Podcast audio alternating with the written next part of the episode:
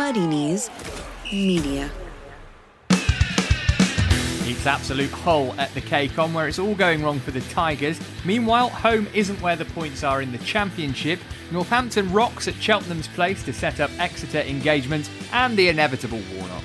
Mixing Curle, Crafton and Crossman, and this is the Totally Football League show brought to you by the letter C. The letter C. The letter C. The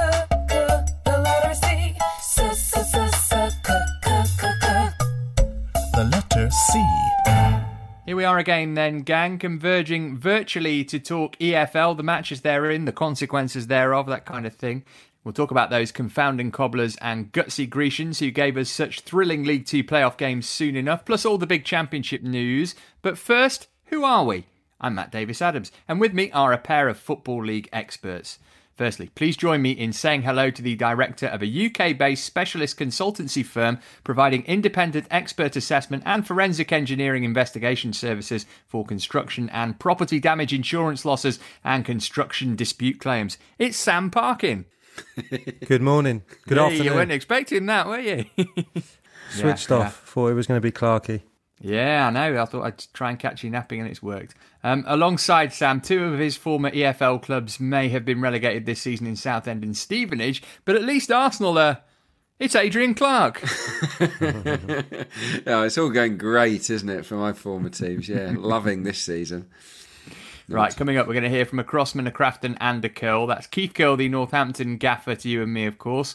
Uh, three Seamen, aren't you, lucky listener? Four, including Clarkey, of course. Uh, before we look ahead to the upcoming games, let's have a brief chat about what went down championship wise this past weekend. Um, Sam, worth reading much into the fact that there were only two home wins, Cardiff and Blackburn. Do you think this is going to be a trend? It'll probably level itself out um, over the coming weeks, but I suppose it was like the first day of a new season, really. So there was a few strange results. I think just the, the two away teams not to get points, Leeds and um, Bristol City, who, who lost quite emphatically in the end at, at Blackburn. So there was a lot of rust, uh, you know, in terms of the attacking play. That's been my biggest takeaway, even from the Premier League games that I've watched and, and covered a couple. When you get into the final third, so many crosses overhit. No teams look particularly fluid, maybe apart from Brentford um, that I was, that I watched live in the last 15, 20 minutes when they had some great rotation and built a little bit of momentum in the final third. So it's going to take a while. Mm, You know, it's important not to get too carried away by some of the negative results. You know, especially at the top of the division with West Brom and, and Leeds in particular toiling. The other consequence that we saw this weekend, um, Adrian, was late goals. Seven out of the 26 scored came in the last 10 minutes. Is that just a, we call this an early season kind of thing? So lack of fitness leads to mistakes mentally and, and physical tiring later on, so you get more goals. It, it always happens. The segment of a match where you see the most goals is the final 15 minutes plus injury time. But yeah, that, I think that will be a bit more pronounced in the early weeks. Yeah, the players won't be up to speed, will they, fitness wise? And, and that's got to be good news. It, it feels like, a, in a way, in the Premier League and the Championship, it's almost worth like just swerving the first half and just tuning in for from half time onwards. It, it's, everything seems, seems to get a little bit more entertaining. I'll tell you one player that wasn't rusty. Louie Sibley. Wow. What a performance that was uh, for an 18 year old with pretty much zero first team experience. I thought I thought his goals were glorious to watch, his footwork, his balance so sharp.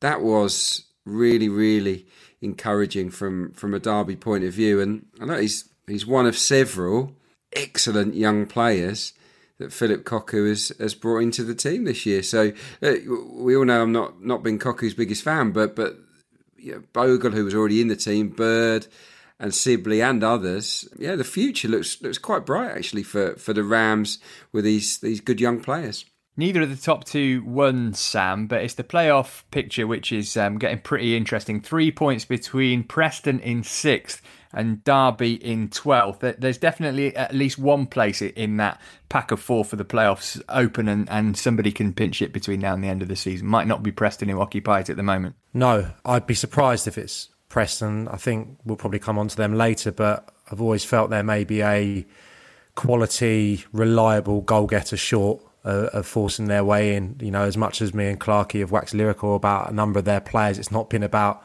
the number nine, unfortunately, and that position changes too often uh, in my mind for them. uh, I didn't really see Swansea and Cardiff mounting this type of challenge. But Clarkey just spoke about Sibley at Derby County. I just think we're going to see a lot of the young players hitting their top form quicker than some of the more experienced players, given the time they've had off. I am talking about Brewster and, and Gallagher at Swansea, who were a bit quiet the first couple of games in tandem, but have really uh, started to motor now. So yeah, they're right in the mix. And, and Cardiff really impressive performance um, against Leeds United. Obviously, didn't have too many chances, but very very good in front of goal when they got those glimmers. So yeah, my bet of Bristol City. I think Clarkey went for Swansea latterly, but my shout of Bristol City is looking probably the most stupid thing I've said in recent times. Although he left Nakhi Wells, Afobe, and Kasey Palmer on the bench the other day, and I looked at the quality of the bench. You know, the squad's good now that Lee Johnson's put together. I thought Afobe in particular could be the difference. So I'm not going to write them off completely, but mm. yeah, come on, Bristol. Right, we're mm. going to continue our deep dive into the championship next. See, we're getting the hang of this athletic stuff. You're listening to the Totally Football League show in association with William Hill. Plenty of championship headlines this week, including Borough go from Woody to Warnock, stylish Sabri sparks scenes of celebration at the City Ground (brackets and my house) close brackets as he signs on at Forest for two more years. Elsewhere, Birmingham's Bellingham bound for Borussia? Question mark. And Hull's media team learn the importance of properly redacting emails. Let's go straight to the weekend's fixtures because there's a new manager in town. Uh, well, not a new manager, a classic manager, a veteran manager, a manager who will surely be around forever. Back, back, back Why did we have a referendum in the first bloody place? I die for you lot. die for you. F***ing hellfire. Look at the games we've tossed away. And to hell with the rest of the world, hey?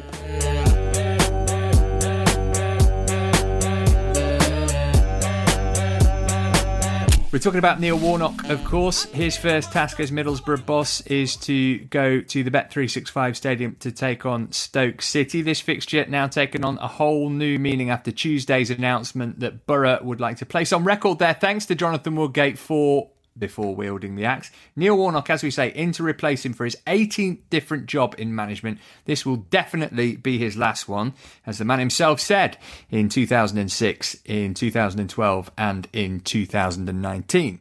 Here to give us his thoughts on the new boss in charge of his club from BBC Radio 5 Live Sport. Were it not for Bob Mortimer and Chris Rea, he'd be Borough's most famous fan. It's Steve Crossman. Uh, Steve, what was your reaction to the news? Firstly, that Woodgate had gone, and secondly that that Warnock was his successor. Were you, were you disappointed, relieved, bit of both? Firstly, you left out singer songwriter Alistair Griffin, so let's just get that right. So uh, I'm kind of torn. I'm not torn on Neil Warnock. I think that's a great appointment. But as far as Woody goes, ultimately, and you see a lot of this on social media, people be very excited that, that he's gone because Middlesbrough were were awful. But you've got to feel sorry for him because it's so clear to me he has put his absolute heart and soul into that job. It's just not good enough. I think it's just out of his depth, to be totally honest. I think that's probably been pretty obvious to a lot of people for a while. And certainly there's an argument that Steve Gibson could have done this earlier. It feels a bit weird that, you know, you, you sort of left him in charge for, for three months whilst there was no football. And then after one game, admittedly an awful game, he he's gone. But then again, one of the problems that Middlesbrough have had in the past is people say like, "Oh, it's a panic move." It is a panic move, but it better be a panic move. We should be panicking. If we're not panicking now, then we're sleepwalking toward relegation. And it's funny on on um, on my show last night, Rory Smith from the New York Times described Neil Warnock as a guilty pleasure, and I like that, and I share that guilty pleasure. Definitely, uh, his inexperience was, was an issue. You saw that with the, the changeable tactics, the different formations. When results didn't go his way, the, the sort of philosophy went with it, didn't it? Um, he, he was constantly searching. Do you know what? I, I'm kind of getting that feeling with Steve Gibson, you know, who's who's lauded, isn't he, as as one of the best chairmen, one of the one of the top men around, and I'm not disputing that. But when you look at who he's employed in recent years. That there is no real pattern. You've got Mowbray attacking, Karanka defensive, Monk in between, Pulis old, long ball, and then Woodgate was the complete opposite. And and now you've gone to Neil Warner. I don't I don't know what the what the trend is there. Well, the, the trend has fairly often been giving coaches their first job in management, although not always, but he's done it with a huge number of managers Brian Robson, uh, Karanka, Woodgate, Agnew, Southgate. McClaren, there's there's loads and loads of names who he's I, he I think that that my sort of concern with Steve Gibson and the thing is you know it's almost like a caveat. Sensational chairman would never ever want him to leave the club, but that doesn't mean he's infallible, and that doesn't mean that you know you can't ever criticize what he's done. I think that Steve Gibson believes that he's got a nous for for picking a good manager because he has made several good selections in the past. I think the problem now is he's probably made more bad calls than good calls over the years. Because what you were saying is right about there's been there hasn't been a great pattern in terms of the profile of the coach that's come in. And they tried to address that. So at the start of the season, in that same press conference, Adrian Bevington was there talking about having this golden thread. So the idea was that Middlesbrough would become a, a passing team, an attacking team, and that wouldn't change as managers changed over the years. That obviously hasn't worked. It was laudable to try it. And I hope that they try again, but maybe just make a better choice of head coach. Steve, um, it's probably difficult to talk about too many bright spots on the pitch this season, but I think there has been an emergence of some of the academy graduates, some of the younger players, and um, I'm not suggesting they're going to get regular game time under Neil Warnock in the weeks ahead. That might be uh, wishful thinking, but are you pleased that you've seen some of the young players taken to the field, and who's impressed you out of the likes of Pears and Spence and, and Coulson? I could go on. Yeah, Jed Spence is the one for me, and um, again, that that's one of the the decisions which fans question Jonathan Woodgate about. And I should say, I get the feeling that something must have happened behind the scenes because, as much as I would disagree with quite a lot of the selections that Jonathan Woodgate made, Spence was the the breakout player during January, which was this amazing month for Middlesbrough. Jonathan Woodgate was manager of the month in the Championship which now seems absolutely crazy. But it was the emergence of Jed Spence that began that. And, you know, he was terrific. He was particularly good against Tottenham in the two games in the FA Cup. And, and Jose Mourinho was gave him very high praise for his performances then. Then Spence signed this new contract. Uh, for those that don't know, he's an attacking right back, right wing back. He signed that new contract and then he disappeared. And we've only seen him in, in fits and starts since then. He was the the breakthrough player of the whole season. He's the one I'm most excited about. Finally, then, Steve, we know Neil Warnock's desperate to get to 1,500 matches as a manager. He can't do it in what remains of this season. He needs 12 more games to reach it, and there, and there are eight left. Do you think that he will be pitching himself as the full time candidate? And, and would you be happy were he in charge for next season, too? Yes, I would. But the problem we've got, and this is a problem that Jonathan Woodgate faces, you know, this year was the first year out of parachute payments. So suddenly your earnings, the amount of money you've got to spend just goes through the floor. So that's made life more difficult for Jonathan Woodgate, but that won't change next season. So I'd love to see Neil won it back because I think that I think he's different to Tony Pulis. Some people might kind of link them and say they're similar, but the thing with Tony Pulis is I think as a fan, he kind of rubbed me up the wrong way in his first press conference when he sort of walked into the press conference and stood up for the entirety of the time and, and just did that for every press conference. And I don't know if that's the journalist in me, but I just think that kind of reinforces that sort of barrier between media and football club. And I just think Neil Warnock's a bit more entertaining. I think he's probably what Middlesbrough need at the minute. And it's just a break from what we've had. Like watching Middlesbrough this season has been a bit like watching um, a bit like watching Black Mirror in that every episode, every game is different to the last, but they're all really disturbing. And you get the sense that there is some sort of dark narrative running throughout, which is to end in terror. Oh dear. well, look, we hope for your sake and for Middlesbrough's uh, that it doesn't. Thanks so much for your time today, Steve. Steve Crossman, superstar DJ there. Um, chaps, I'm assuming none of us now think that Middlesbrough are going to get relegated. Sam, you, you, couldn't say the same about Stoke at the moment. This is just as important a game for them as it is for Borough.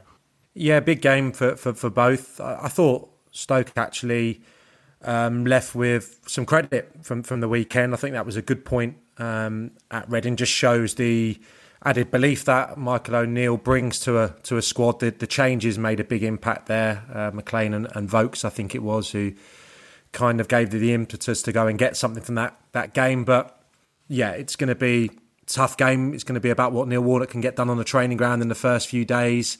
I've had a little look this morning thought the three five two that Woodgate went with at, at times that Steve just spoke about. Jed Spence, the right wing back. I don't think Neil Warnock will go for a three. I don't think he's he's done that at all really during his tenure at Cardiff most recently. So I think he'll go with a back four. There's plenty of options to go with two up front. But yeah, I think it'll be uh, a 4 2 3 1 or a 4 3 3. Set pieces, um, obviously, an arm around the shoulder of the lads on the training ground, making it fun again. Um, all the things you associate with Neil Warnock. But yeah, it's going to be interesting who's going to be the man to step up. They've got Ravel Morrison there, they've got Roberts, Patrick Roberts back fit. Which is going to be the one that he's going to kind of mould the team around? i.e., Adel Taarabt? Have they got someone or Tomlin who can step up and be that one creative spark amongst uh, a load of chaps who are going to have to work hard and kick and punch and do all the things that Neil Warnock yeah, sides do? Yeah. I think Wing is a player, a technical player that can make things happen. I think he's someone that I would keep in the team.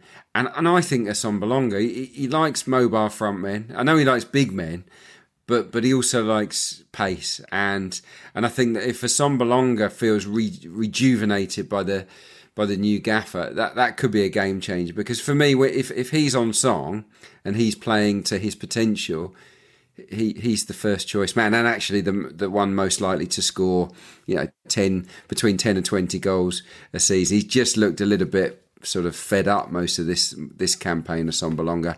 If they can get a tune out of him, they should be fine. Meanwhile, up at the top end of the table, it's Leeds versus Fulham. Uh, Ajaz has been in touch, like the rest of us. He is asking, stating, one of the two. Leeds, surely not right. What, what do you think, Adrian? Was this just first match back rustiness, or, or, or is it happening again? Well, same old Leeds, isn't it? In terms of dominate a game, completely control it, but then at the top end of the pitch, a little bit blunt and, and wasteful.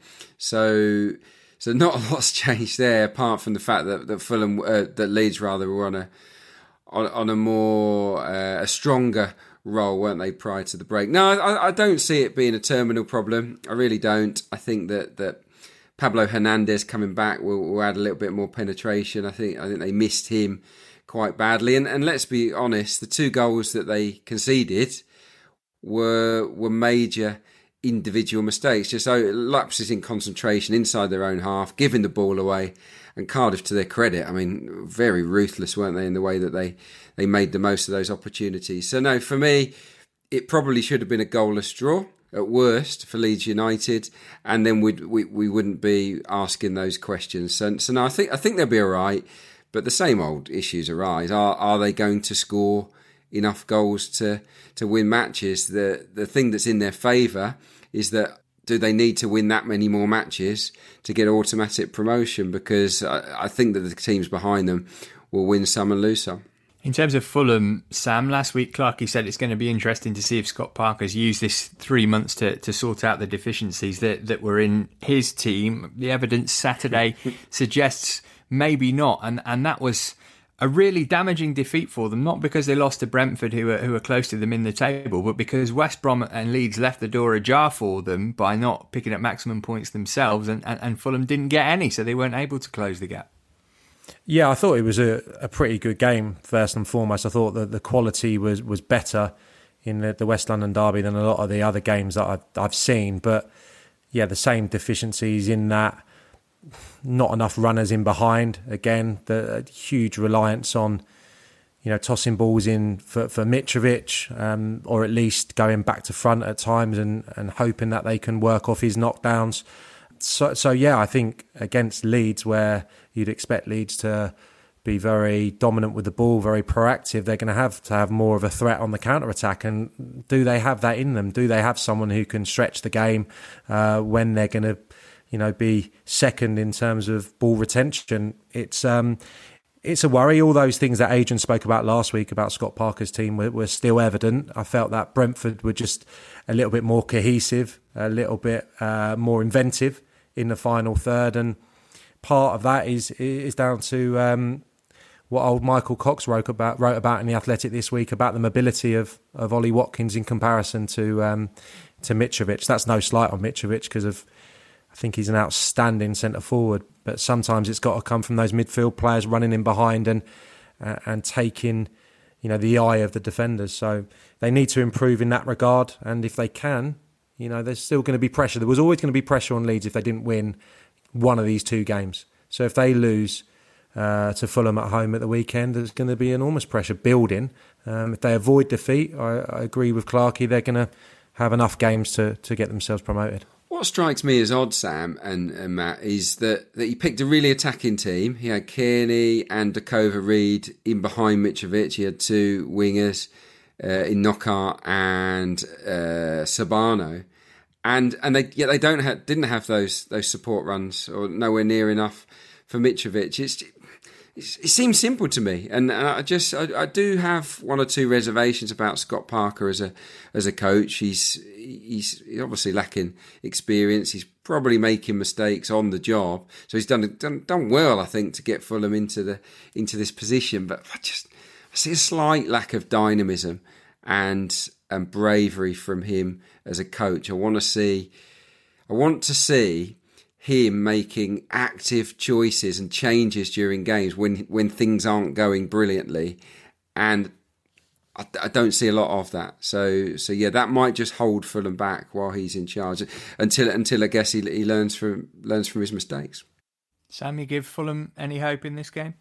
I think that is going to take the better teams a little bit of time. Um, Fulham could certainly catch Leeds cold, and you know if we're sitting here talking about a, a, squad that's got a flurry of attacking players and chaps that are full of goals, options at centre forward, then you know we would be talking about a team that are going to canter to promotion. Leeds uh, have had the same problem this season and last season. It's all about that first goal. It's getting that goal early. If they can get a couple of goals, you can see them really putting teams to the sword. But again, you know, not a great quality of chance uh, that they were able to create against Cardiff. And, and, and same old story, possession stats through the roof.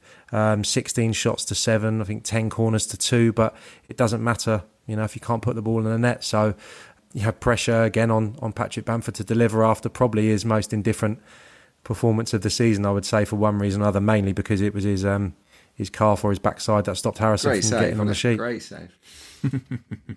continuing the theme of massive matches this weekend, Preston versus Cardiff at Deepdale. Only goal difference separating these two playoff hopefuls. Varied results for them this past weekend. Preston drawing with Luton after being ahead. Cardiff earning the most eye-catching result of the weekend, beating Leeds. Um, Clarky, I'm really impressed with, with Neil Harris, the, the way that he speaks, but the way that he sets his teams up as well. It can't have been an easy decision for him to leave Millwall. He went pretty much straight back into it, and he's really hit the ground running at Cardiff. Yeah, it's, with every week that passes, it's looking a better appointment, isn't it, Neil Harris? A good fit, a good person, I think, to follow Neil Warnock because he's different.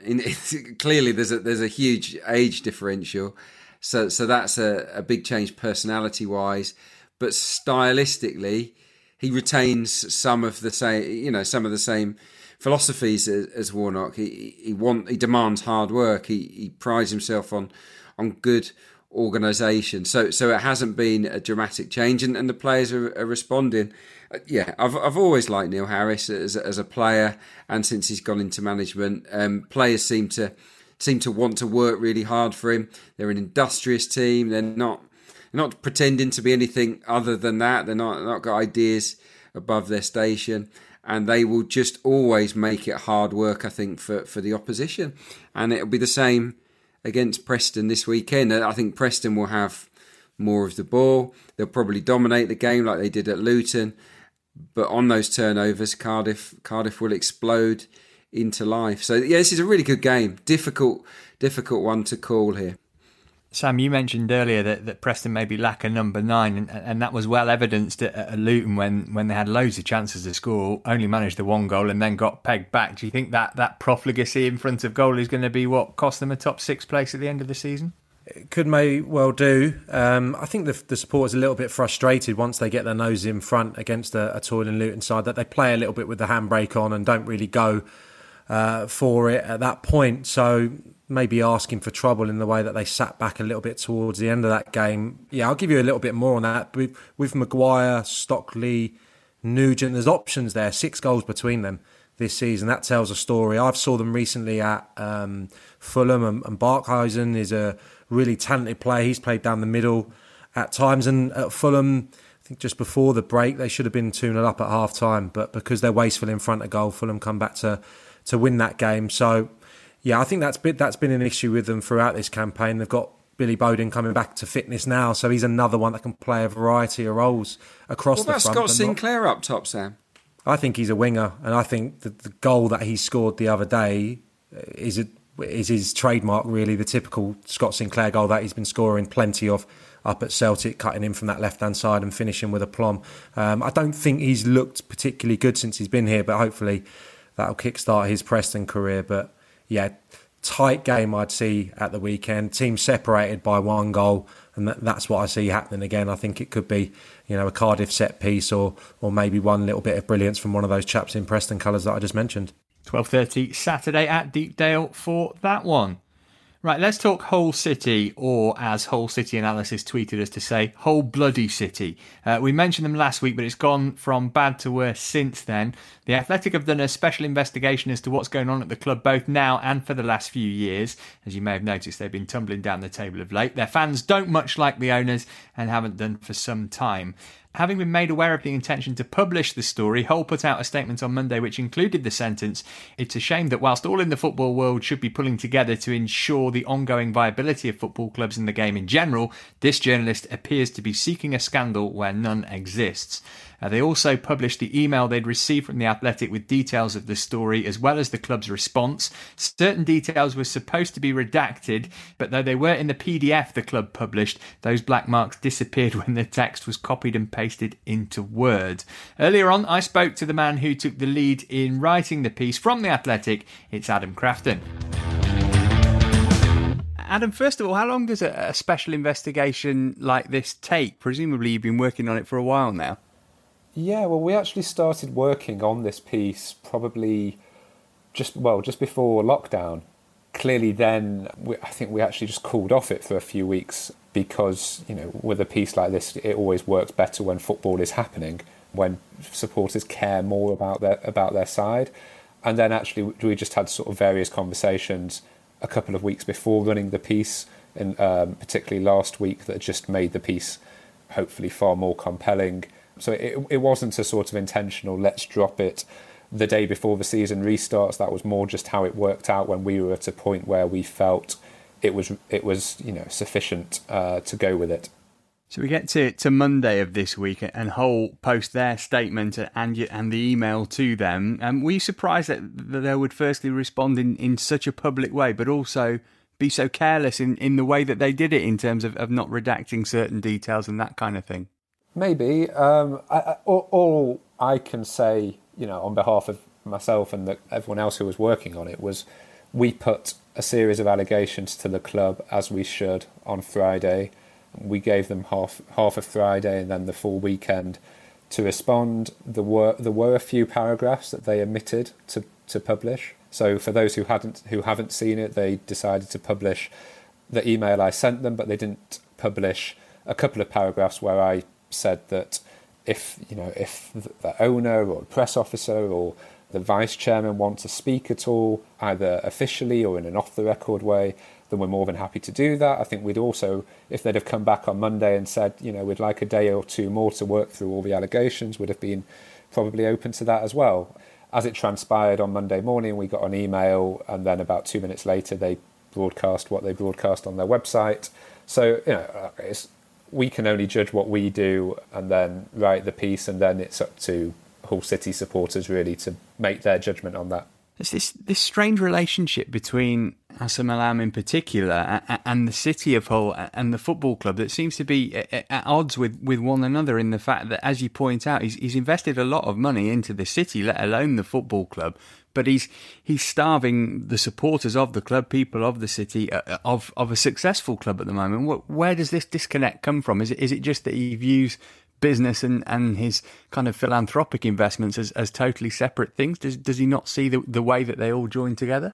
If we take a, a bit of more of a long lens view of, of Hull over the last uh, nine or ten years, you know, the, the Allam family can justifiably argue they saved the club in around 2010-11 when they come in there was an eight, a winding up order at the time, big bills that they invested money into to pay off. And probably in loans, uh, they've probably invested around 80 million pound into the club in that time. Of course, that's all being paid back to them over a period of time. And you know, you can say during this period, I think they've been in the Premier League three for three of those years. They've reached an FA Cup final.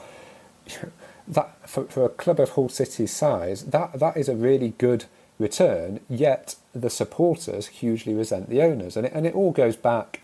It can be traced to two major events. One of which was the attempt to change the name from Hull City AFC to Hull Tigers, and the fallout that resulted from that, which the, the relationship has never recovered.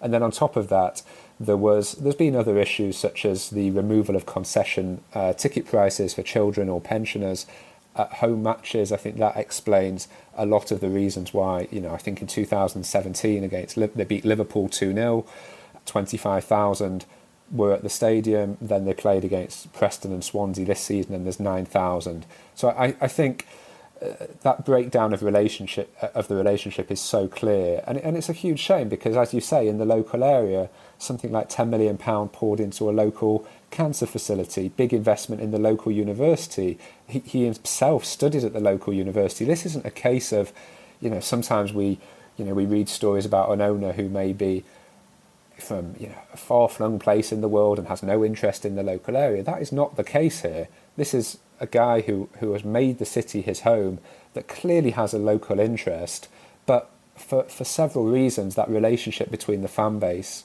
has, has, has been destroyed. Plenty of pretty shocking revelations in the piece um, around the, the quality of the training ground, things that happened when Steve Bruce was there in particular. Was, it, was there one element that surprised you the most when you uncovered it? Yeah, I think the toxicity of the relationship with Steve Bruce surprised me. Just because you know, you, you look at Steve Bruce during his career, and he doesn't seem like someone when you know when you see him interviewed and you see him speaking that finds it very easy to fall out so dramatically with people. And, and look, and he has worked for demanding owners over the, over the years. I mean, look who he's working for now at Newcastle. So, you know, we tell a story in the piece about around five months before he left the club, there was a huge row that took place because a member of Bruce's sports science staff wanted to look after a relative who was unwell, and Bruce said to them, "Yeah, go go on, go home, look after them, and we'll give you paid leave." The story goes that Ehab Allam, the vice chair, found out about this and said it wouldn't be possible. That culminated in a huge row between Bruce and, and Allam that apparently culminated in Bruce being uh, fired pretty much on the spot before Hull then changed their mind and then he gets them promoted. But all amongst this, Allam was carrying out negotiations with the American investor Peter Grieve for a sale and apparently also tried to insert into the sale a condition that Bruce should be removed from his job should the takeover go ahead. That the takeover in the end never went ahead, but also the investor was very clear that he wouldn't be told who would be his manager um, by the person selling the club. Hull, we should say, dismiss it as misleading and tittle tattle. tittle tattle, such a good phrase. Um, finally, Adam, what, what's the reaction to the piece been from supporters? From the comments that that I read underneath it, it seems that, that people are grateful that this has all been publicised.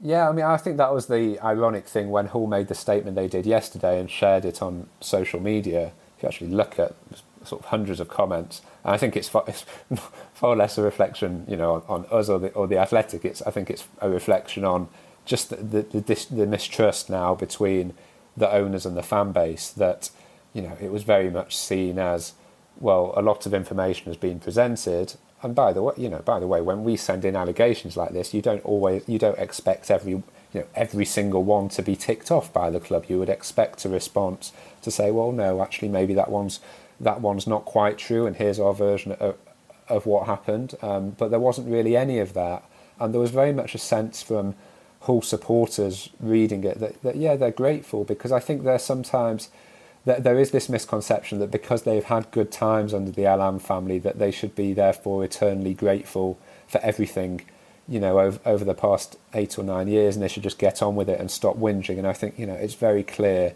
that a huge proportion of the fan base is very, very unhappy with the situation there. Adam Crafton of The Athletic there. And to read Adam's piece in full, you can head to theathletic.com slash totally40 to claim 40% off a subscription. Woohoo. Uh, you feel for the fans in this, basically, don't you, Adrian? Up and down the leagues, and, and, now, in all likelihood, heading down into the third tier by the looks of things. Yeah, it's been a miserable time for the club, and, and they've voted with their feet, haven't they? I mean, you look around the KCOM, obviously at the moment, it's completely empty, but even when fans were allowed in, plenty stayed away. They're disillusioned, aren't they? They're wondering where the ambition of the ownership is really. And, and when you read the piece, it, it was it, and the and the points that they made, especially in regards to, to the salaries and the, and the wages, you, basically they're just stripping stripping it right back, aren't they? All, all, the big earners are going, and, and look, I think that's going to be commonplace among many teams across the EFL. That might not be that unusual, but but yeah, for Hull, yeah, for Hull fans rather, they they probably want to see more of an effort to to keep their better players happy, and and that's not really been the case. Sam, we know you've got the inside uh, track at Charlton. Johnny Jackson, Lee Bowyer's assistant, friend of the show, and your good mate too. Did did they feel that it, they were getting Hull at the perfect time, given everything that was going on around the club in, in the build up to the game? Yeah, I think they would have been relieved probably going into the game that it wasn't all going to be about Lyle Taylor and the other absentees in the Charlton side. That Hull City had their own problems, and I probably have to apologise because I was probably a bit harsh on the likes of Irvine last week, saying that they chucked the towel in. Well, you know, reading the piece, it seems that the terms that all the the players have been offered is a little bit of a joke, really. So, especially the captain and the and the vice captain, uh, it sounded like they were pretty reasonable, especially what Eric Lichaj was was asking for. So, yeah, on the pitch, if Macauley Bonne had been a little bit more sound in front of goal, that could have been a more convincing victory for for Charlton. Very good value for the win. So you can only see one thing happening to Hull City at the moment, and that's a, a relegation. You look at the fixtures, Birmingham away, I suppose, is a winnable game considering that Pep Clotet's not going to be there next season. But next up, they come up, up against Neil Warnock in his second game, who's going to they're going to be a completely uh, different entity now with with him at the helm. Then come some really difficult fixtures. So tough to see where it ends for Hull, especially when you, you, you read about the type of players they're going to be trying to attract next season, the type of money that's going to be on offer albeit it could be in the tier below.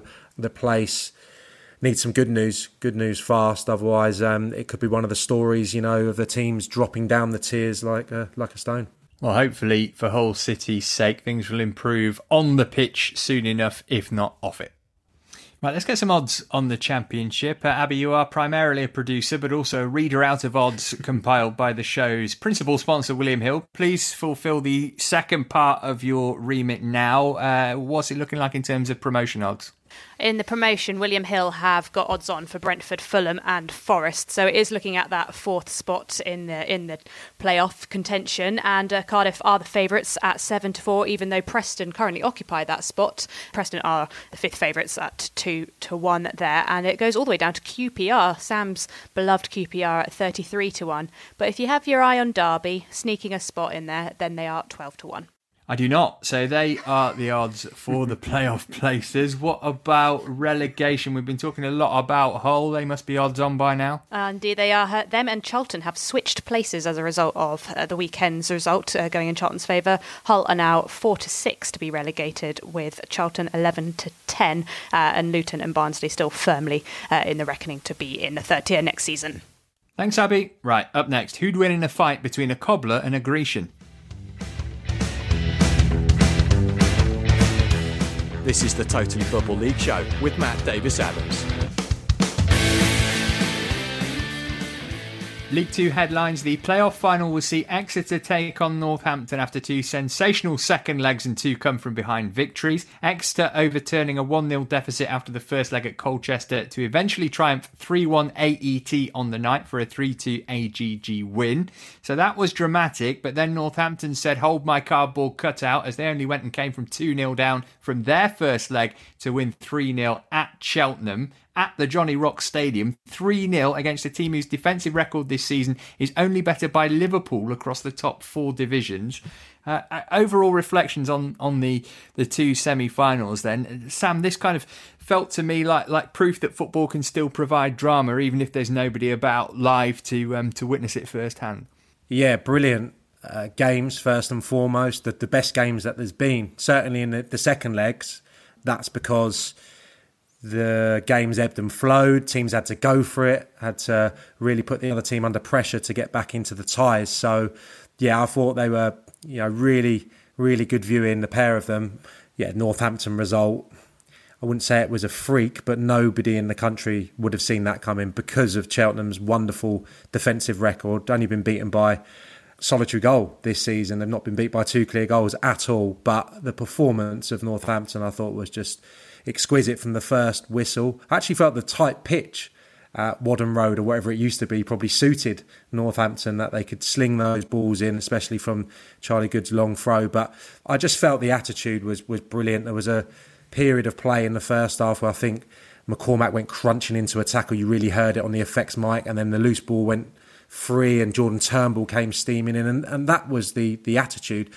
The, the passing of Cheltenham in the midfield, which was very evident in the first game, the likes of um, Broom uh, and Thomas, they just couldn't get on the ball. So Northampton just disrupted them completely, and within that, you had some outstanding individual performances from the front two. I'd like to highlight first and foremost. Oliver was was superb, and Morton gave an all action display and deservedly got two goals. So sets it up brilliantly because Exeter were asked a lot of questions, and I thought they looked dead on their feet. So the resilience of both teams in that game, Colchester to stay in there and get that goal back, and Exeter to go on and win it, was testament to both of those sides. I, I really thought that was a great game as well. Disappointment for, for Colchester and a, rare error from, from Dean Gerken, a, a vastly experienced goalkeeper. We, we've rightly lavish praise on, on Exeter and, and even more so on Northampton, Clarkey, but but what on earth happened to Cheltenham? Michael Duff looked like a haunted man by the end of the game. His team, who've been so solid in the first leg, but across the season generally, they, they fell apart. Yeah, mental toughness. I think it, that was the difference in in this particular game. Northampton had it; they were granite-like in terms of their mindset. They they had their eye on the prize. They had a plan, and together as a unit, they imposed their will on Cheltenham, who are a better team, a better footballing team, and have been a stronger outfit over the course of the season. And that's what can happen in football. If if eleven men stick together and impose themselves like Northampton did, you can you can achieve great things. Cheltenham crumbled didn't they? Uh, under that pressure, the weight of, of, of, holding on to the lead was, was too much for them. They started to make uh, odd choices, choices that they haven't made all season defensively. I mean, Will Boyle for, for the all important winning goal. It, you know, a bit of indecision there, and he's, he, he pays a heavy, heavy price. And, and, and Duff as well panicked a bit, I thought, in the second half. He, there was a number of sort of tactical changes to the formation. He he started to to doubt himself a little bit. And and if there's one difference, I think between the two managers, and I think they're both really good managers, um, was that Keith Curle never doubted himself or his players over the course of the 180 minutes. He he had complete trust in them to go out there and, and do it. And, and I loved his bullishness after the first leg. He was so confident, and and his players played with that confidence. And I, and I also love the fact that, on a personal note, he he played them the the documentary 89 with it when Arsenal needed to go go to Anfield and win by two clear goals. He showed them that documentary, and look, hey presto, it's it's inspired one of the best wins in the club's history. So so I think Arsenal got an assist there. yeah, and as Abby pointed out, maybe Mikel Arteta should show the Arsenal squad yeah. um, that documentary. Uh, let's hear from the man who masterminded that sensational turnaround now. Earlier, I spoke to Keith Curle. Well, Keith, you've you've had a day or two to let Monday's result sink in. Now, what, what's your overriding emotion? Is it pride, or are you still exhausted? I think enjoyed the drive home after the game, and then the next two days have been focusing with my staff on uh, on Exeter. Um, so yeah, we, we enjoyed uh, enjoyed the uh, the couple of hours after the game uh, against Cheltenham, and, and, and then the focus is we need to find weaknesses uh, in Exeter and, and, areas that we can exploit. And again, it's uh, very much a team effort now off the pitch. regarding the staff, giving them detailed information of, of what I want, and then me impacting that onto the players. In terms of Monday's game, obviously you've had a, a, long managerial career. In terms of an individual result, wh- where does that rank? Because the game plan that you came with was executed to perfection. I'm, I'm guessing that's not something that, that happens every week. No, no. Uh, again, I think a lot of people were trying to fill me with uh, with stats regarding uh, how good uh, Cheltenham were and how good their home record has been and their, their style of play and, and, everything like that. I think what somebody said they play football the right way, uh, which and I was like, wow, yeah, go on. And is, is there? Is there I've, I've never won a game in the wrong way. So again, and I think very much what we decided internally was uh, we need to focus on ourselves, what we're about, what our identity is individually, make sure we're on top of roles and responsibilities, and make sure we had that unity, make sure we had that cohesion with, with how we play. Um, and again, so I spent a lot of time on the training ground identifying uh, patterns of play, regain second second balls, areas we want to hit, and and we played a numbers game. We get the ball forward and we get numbers into the box, and it, it was identifying that to the players that but when it works, it's one of those we're we're on the front foot, and, and we like to be a front foot team. You were you were bullish pre-match, and obviously you knew what your plan was and, and, had faith in it. That that wasn't kind of false confidence to try and g up your players, was it? You, you genuinely believed with your staff that you could turn this around. Yeah, definitely so. I think I think I think five times this season we've had uh, two goal leads uh, in games. Uh, four of them we've drawn, and one of them we've got beat. So so we know all about a two 0 lead, and goals change games. Uh, and that was the mindset that we set into the players. People might think that it was. Um, a bit of kidology, a bit of mind games. No, it wasn't. I honestly believe, and I've, I've, I've been and played in a lot of games. I've coached and managed in a, in a lot of games, and 2 0 is uh, a difficult lead to defend depending on when you get the goal. I remember being at Derby, we played when I was at QPR. We got promoted there. We were 2 0 down at Derby after 93 minutes, uh, and we drew 2 2. So, so I think strange things can happen in football.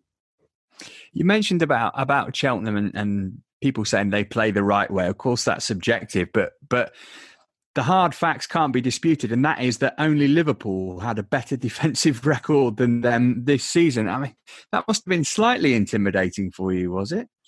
Um, no, again, it's not intimidating. I don't, think within, I don't think you can get intimidated on a football pitch or certainly within a footballing arena. So it's, it's not a word that I like to uh, like to band about. Uh, I think it's uh, we're very respectful, and we uh, and so we did a lot of work on the, their back unit uh, and how we had to dismantle that and where we could where we could cause them problems. And again, we, uh, we are as a coaching group, we're very very respectful of the opposition's strengths and weaknesses.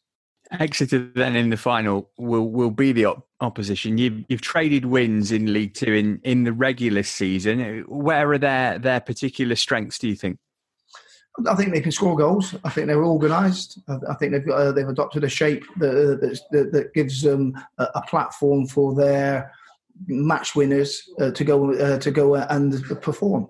Nicky Laws, Williams, um, two players that on their day that they are match winners. So yeah, again, but likewise, we, have got match winners in our team again. Uh, again, we, we will uh, we probably uh, we watch back the games that we've played against them. We watch back their games against uh, against Colchester, and again, but again, what we try to do is I detail the, the games for the uh, for the staff to watch individually, and they give me their notes back individually, and I collate those, and, and then and then and then we come up with a plan. Because uh, again, you, two people can watch us watch a game and pick up different things, and I think we've got a good uh, we've got a good blend with attack with, with attacking mindsets in Colin West and, uh, and Ronnie Jepson. We've got a defensive mindset, myself, Simon Tracey. Uh, uh, and Dan Watson, uh, we iron out the uh, the defensive element of what we need to be put in place and where we think the threats are going to come from. And then, like I say, Ronnie Jepson, Colin West, uh, they identify weaknesses in the opposition on, on an attacking note. Finally, Keith, Wembley on Monday, one of the, the biggest occasions of your career, your staff and your players too, but it is going to be bittersweet without any supporters in attendance. How do you prepare your players for that? It's one thing doing it at Sixfields, but it's another in a, a 90,000 arena with just a couple of hundred people in it. Again, I think we embrace it, we enjoy it. Being honest, I think it'll take away uh, a lot of distractions for the players. Because I think uh, you know you're having a Wembley appearance and you you, uh, you can spend you can spend a couple of days sorting tickets out, uh, find, finding out where the seats are. When when players get there, all they want to do they want to see their loved ones and their family, uh, family and friends in the stands. So they're trying to identify them, and that can suddenly then be a, a, slight distraction. I think now you go in there and it's, it's a game of football, yeah, in a fantastic stadium, the, the home of football in the uh, English football. Uh, but again, very very quickly it will become a changing room, a walk to the pitch side, and then as soon as you cross the white line, is one of those game on chats. You, yeah, now we go into work. Keith, we wish you all the best for Monday. Thanks so much for talking to us today. It's a great pleasure. Thanks very much. Keith Curle, the Northampton Town gaffer there. So he's going to be going to Wembley on Monday. His side facing an Exeter team who are in the playoff final for the third time in four years. Uh, they didn't win any of the previous two. Matthew Lomas has been on. He's tweeted us to ask Is it actually a good thing for a club the size of Exeter City to be promoted, given the added costs of operating at a higher level and the perilous financial situation for all clubs? Going into next season. Sam, Sam, they're your old team. Presumably, you always want to be a league higher if you can be for, for the status of the club and, and for the benefit of the players and, and staff and supporters too. But uh, there are additional additional factors to take into account as well, I suppose. Yeah, and, and Julian Tagg at, at X has been quite vocal about you know these clubs having to spend extra money taking the players off furlough and getting them ready for this this playoff schedule. Um, so I think it's hit Exeter hard. I remember them having a difficult time in League One, probably last time around. I don't know if that was down to finances, but that step up uh, proved too difficult for Paul Tisdale's then side. I think the academy's so good at Exeter that it will mean promotion for for a number of these players and more regular game time for some of the lads we saw play a part in the, in the playoffs, not only from the start but off the bench. Seymour, I think, was another uh, academy graduate that came on in extra time. So, yeah, I, I think you never say never when it comes to promotion. It's going to be a difficult game. It's going to be a difficult game, and that would have taken a lot out of them. Those those victories, that victory over over Colchester. But I think it's it's beautifully poised. I think you've got the experience of some of the Exeter players having been there before in recent times. I think they'll have that over Northampton, but Northampton will be on a ridiculous high um, after such a you know once in a kind of career performance that'll be for some of those lads. They probably won't get to those heights again or feel that sensation that they would have experienced even without the crowd. So um, yeah, it's it's finely poised, but I'd have to go with my um, my more recent former club in Exeter to just nick that one. I was going to say, lest we lest we forget, it's the Sam Parkin Derby. Who are you backing then, Adrian? it's a hard one. I think that Exeter have got some real standout individuals. I think Randell Williams. I, love the duel, by the way, between Randell Williams and Cohen Bramall over the two legs. I thought that was that was good to watch too. That got into to my team of the team of the season in League Two. So Randell Williams is a star. Nicky Law, I think, is a fantastic player. Um, in midfield, I, th- I, think Exeter maybe slightly stronger. You got Collins in there and um, Taylor as well. But but and Ryan Bowman, I, I, really like him. I've been singing his praises all season. Didn't get many chances over the course of the, the two legs, but the one that he got when it mattered most, when he, when he was bearing down on goal, how cool was he, Sam? That was an ice cold finish, wasn't it? With his left foot in in you know, right in the corner. I think that that spoke volumes for for for his quality. Um, but yeah, so Exeter have the individuals, but Northampton, as, as they've shown, can beat teams like that if if if if they impose themselves on them. And last time they met in February, Northampton two 0 brushed the Grecians aside. But yeah, I don't know what you think about Bowman. That was that was class for me that moment. I, I just thought it was fascinating seeing I think his his options were diminished because I don't think Martin was available. He's a bit of a runner down the sides, but to go with the two big front men, I thought was a real statement of intent. And watching the first five ten minutes, it it was almost Northampton esque the way Exeter set up. The three defenders were going boom to the two big strikers, putting balls into the box from, from Williams and Nicky Law, who makes brilliant runs, by the way, in behind strikers. His position, actually, his average position, is more advanced than the two strikers when you look on the, the heat map after the game. So he's very intelligent with Williams on the right. And yeah, I just thought that was interesting. I thought it was interesting because of Colchester are no shrinking violets. They've got some big, strong boys, and uh, Bowman and Fisher really put them under pressure. But as for the finish, I was surprised a big lump like that at that stage of the game had the quality uh, and the ability to execute that technique when your legs are heavy. He'd done a lot of running, competed for a lot of balls aerially. Thought it was a brilliant finish. Abby, I've asked the chaps, what about William Hill? Who do they, who do they think are the favourites for the final?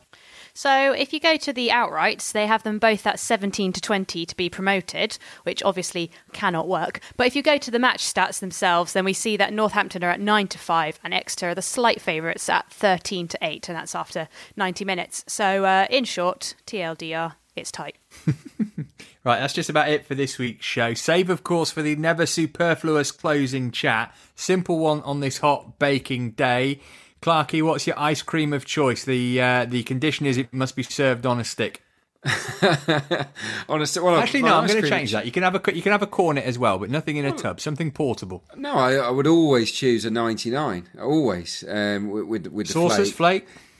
Uh, no, no, no, not sauce. No, that's that, that's that, that's that's not on for me. You got to go classic and um, and and just have the have the flake in there. But if you're going for something on a stick, bit controversial, but I still like a feast. I still like a feast. All these years on from my first feast, I, I still enjoy them as much as ever.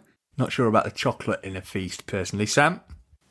That's why me and Clarky are like peas and carrots. Feast all day long. And a quick anecdote: I was on Twickenham Green with a friend last week no toilet facility. So I'd nipped home, five minute walk away. He'd gone and ordered me an ice cream while he was getting them in, told the ice cream man to keep it behind the jump for my imminent return. When I returned, turning the corner, the music went on, off the ice cream van went into the horizon. I got knocked by an ice cream van. Heartbreak. uh, for the record, I prefer a Solero. Uh, so there you go. Thanks to Sam and Adrian for joining me as ever, and to our guests, and to you, listener. We'll catch up again next week. You've been listening to the Totally Football League show, a Muddy Knees Media production. For sales and advertising, please email sales at muddykneesmedia.com. Keep up to date with everything across our Totally Football network at The Totally Show on Twitter, and make sure you check out our brand new website too, thetotallyfootballshow.com. Muddy Knees Media.